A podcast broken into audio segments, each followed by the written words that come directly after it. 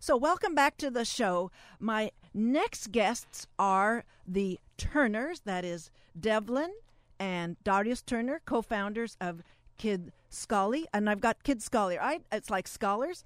And their mother, Elizabeth Turner, presently the president of KidScholly. KidScholly is a whole 2 weeks old.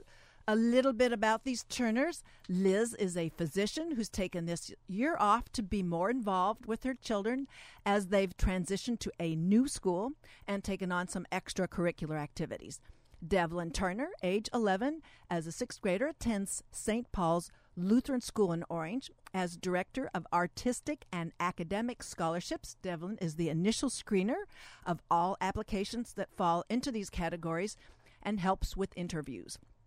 Moreover, she concerns herself with children having access to resources and assistive technology for learning differences, as she contends herself with dyslexia and has benefited from a variety of special tutelage and accommodations. Devlin's interests include arts, theater, volleyball, and cheer. Her co-founder and brother, Darius Turner, is 8 and attends third grade at St. Paul's Lutheran School. Darius is Director of Athletic and Extracurricular Scholarships. He initially screens all applications and helps with interviews in these categories and those that are more difficult to categorize, such as after-school participation. Darius is also affected by learning differences and wants to make sure that his peers have proper testing and intervention. He concerns himself with children having opportunities for involvement in team and individual sports and being outfitted with proper equipment. His interests include sports of all kinds, including flag football, basketball, baseball, golf, and has recently taken up tennis. Darius and Devlin's father, Russell Turner, although not a part of this enterprise, is very much a part of KUCI each time this station broadcasts his men's Anteater basketball team in the late fall and winter. The family has made their home here in Irvine since 2010, when the good coach was recruited. Darius, Devlin, and Liz Turner join me in studio today. I believe that it is their radio debut. Welcome, all of you, to Ask a Leader. Thank you so much for having us. What? That's Mom. And a little word from Darius, just so we know which his voice, we can track him. I'm Darius. Darius, thank you. And I'm Devlin. Thank you. I'm so glad you're on the show, everybody. And even taller than your dad's basketball center player, Mamadou Diayi, is the tall order of your new KidScholly. So who in this studio gets credit for starting this enterprise? Well, I think I'll let the kids talk about that because it really was their idea originally. Okay. Darius? We created KidScholly to help kids that can't afford to do arts, academics, and athletics, and extracurricular activities. At our baptism, my mom challenged us, and Dad challenged us to and gave us $150. Okay. The challenge was to make the money grow and find somebody who needed it. Okay. Wow. So this didn't go into your pockets. It went into an interest-bearing management money account. And so then there was some kind of Turner board meeting, and you thought, well, let's see, who gets to benefit from our not benefiting from this cash? So let's have a fly-on-the-wall observation of that board meeting the Turners convened. We were talking for a while, and I wanted to help kids that couldn't afford to be on sports teams and go to sports camps. Okay. And I wanted to help with arts and academics, so we decided to put them both together and create KidScholly. So let me just back up a little bit. So how can you be so self-aware that there are not they're not the kind of resources available to all households to do the things that you were able to do with the resources in your household? Has this been an ongoing conversation, Liz, in the family? Kind of Kennedy-esque kind of talks? I think so. I mean, I think we've always Our kids are fortunate to have been given what they need to succeed, and we talk a lot about the fact that not every kid has that opportunity and that advantage. And I think they both have big hearts.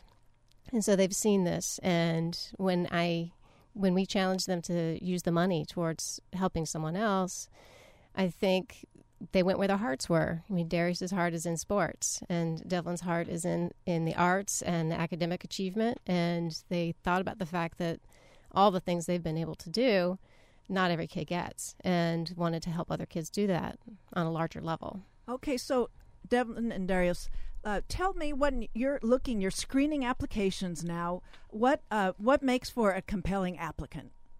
What are you looking for? So Devlin, you've already looked at how many right now? I've looked at a few already. It's only 2 weeks old, so I think I'm jumping the gun a little bit. But we'd like to know sort of the criteria you're thinking about, so people listening might say, "Oh, I need to get on it with somebody, me or some friend, to think about what to put together for your application process." Well, for the process, we have an interview with the kid, on the phone, and we talk to them and get to know the kid. Yes. We basically have an application process, and there's a pretty simple application to download and fill out that asks, what do you want to do? Why do you want to do it? Would you be able to do this without financial assistance? And then when we talk to the kid, I think our hope is that we get a real feel for why they're passionate about what they're asking us to help them with, and that they really could benefit from assistance. They might not be able to do the activity without our assistance. Okay. So for those of you just tuned in, we've got the Turners here live in the studio.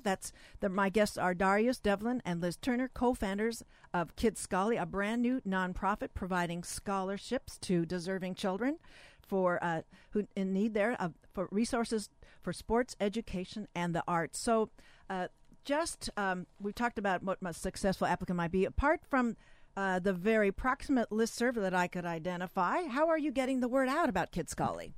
So I haven't seen those airplanes flying over the beach, but that would kind of mess with your overhead that you're keeping down. So how are we finding out about you? Where do we find that application? You can find it on our website, and we use social media to. Well, you're using it to promote and clarify what you're doing there. We can put all that on the podcast summary, but go ahead. Yes, Devlin. Our website is www.kidscholly.com, and there's a donate page on the website, and there's also an application page. You got a Twitter account, you've got an Instagram account, so you're loaded. So you really brought in all the resources to get out the word. Yes, Liz. And you're right that we don't have any kind of budget right now. We want all of the money to go towards the kids. We have no paid employees. This is all volunteer. So what we're doing is hoping to get the word out through word of mouth and social media. And so far, I mean, there's $150. How much have you raised? Because I noticed there's a funding, a matching campaign going on. I don't know if that's still going. So how much have you raised so far? Right now we've raised around $8,000. Wow! From 150 per kiddo. Wow. Yeah. Were you successful in your matching campaign? Is it still going on?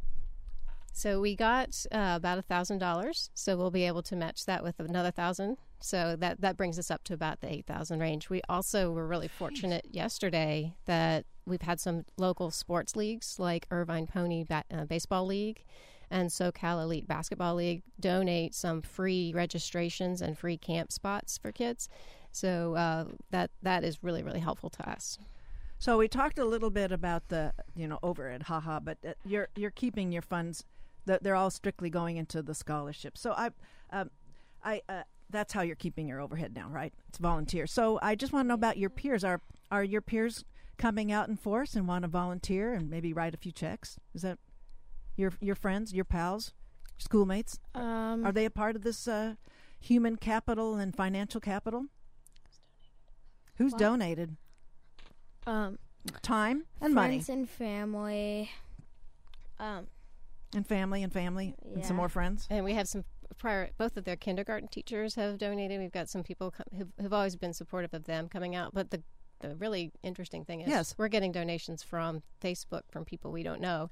Wow. And people see the campaign and just say, you know, that's a great idea. We've got some comments like, what an obvious, you know, win-win for everybody if you can give scholarships to kids, but they also earn them through doing community service, and everybody wins.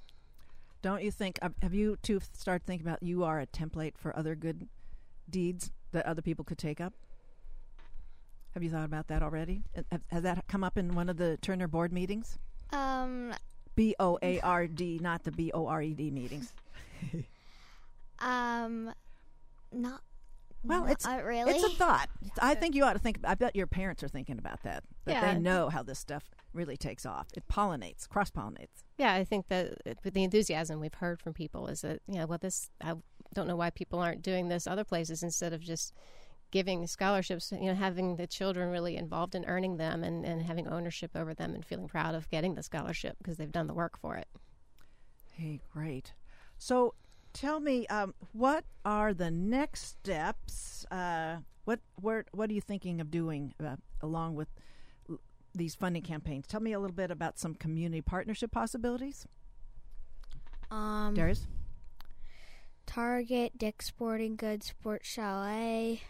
These are all people we're hoping to target. We haven't talked to them yet. But if you're listening and you're at those companies, you get run it up the management chain. Right. So, you know, we have started approaching. We thought we'd get the seed money to fund the first, you know, 12 to 20 scholarships, give proof of concept, you know, to show that how we're working and that we've worked all the kinks out and as far as paying the people who are going to give the opportunities to the kids, and then once we've shown that we've got the system organized, we want to really approach community partners, look for angel donors, and we've just started looking at grants and from foundations as well. Okay, and so your geographic scope, is it limited to the Orange County area or? Tell us about that. I'm not sure I gathered that from our preparation here. We are trying to get applications from everywhere. Some of our applications have been in Northern California. Oh, really? Okay. So there's no limit. I mean, where do you draw the line? Saying, you know, because you're doing interviews over the phone, so you could.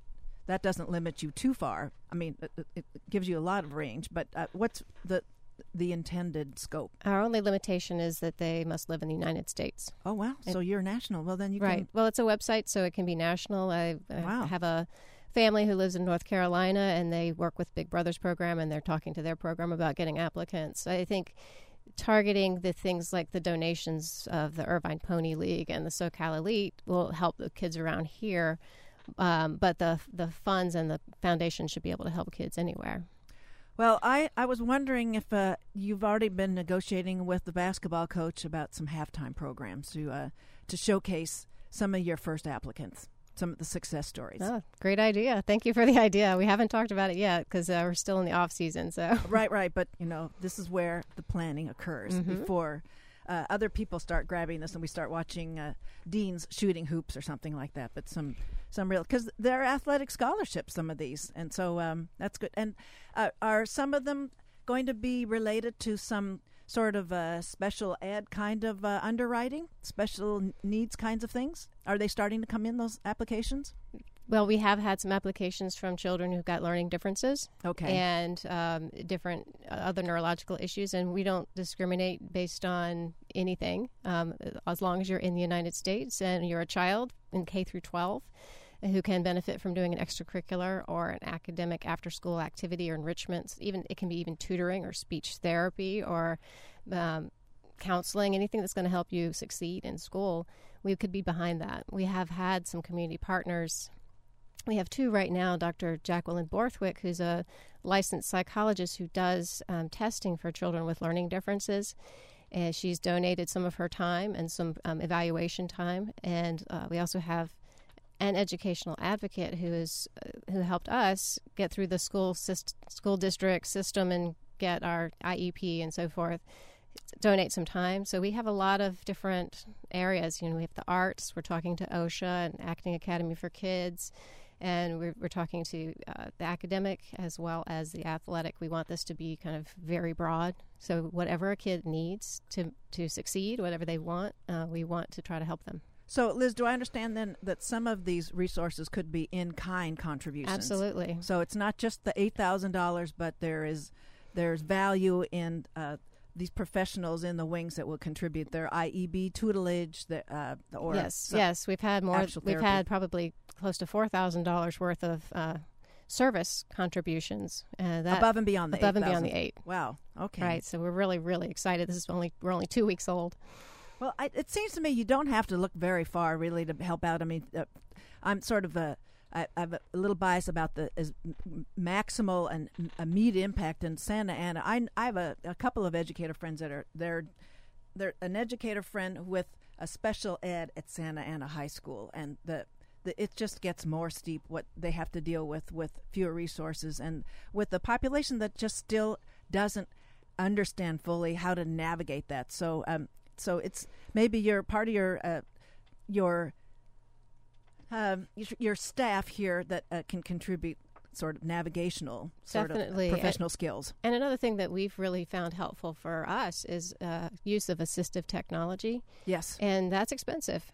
And right. We would be very interested in helping people get that technology they need, whether it's in a school or for an individual child. It could even be a school that applies with their special education program if they need software, if they need Dragon Dictate or whatever, then we would definitely support that. Okay, well, we're just about winding this down. Just the last question here before we close out the show. I'd like to know what you two envision are your next steps. Now you're live streaming all over on the world, so think big. What's your not the next steps? What's your ultimate goal? What's the biggest plan you want to have come out of this? Make happen. Darius, we want to get as much money as we can to help as much money as many kids as we can. Yes. Devlin? We just really want everybody to know about it and everybody to be able to donate and for everybody to be able to be helped with our program that we can. Very good. And you know, I want to say one thing, and yes, Liz, you were going to say. I know. Yeah, and it's great that we've got this initial funding, and when school starts, we're really going to hit the ground as far as getting the word out to the kids so we can get more applications. We wanted to be prepared for that onslaught when it comes. And I think one additional resource that you contribute in this kind of an endeavor is that you're also adding value to people's expectations, the understanding that people like you really care about them in their where they have limited resources. So you guys are just amazing in what you're putting together and what you're devoting yourselves to. And I can't imagine. It's unlimited life skills that you're amassing when you're applying yourself in this way. I really want to congratulate you and wish you really well. Thank you so much. Thanks. This is Devlin and Darius and Liz Turner are my guests on this portion of the show. Thanks for being on the show. Bye. Bye. Bye-bye. Thanks a lot. Thank you. Well, we are going to close out the show. Talk to you next week. Thanks for listening.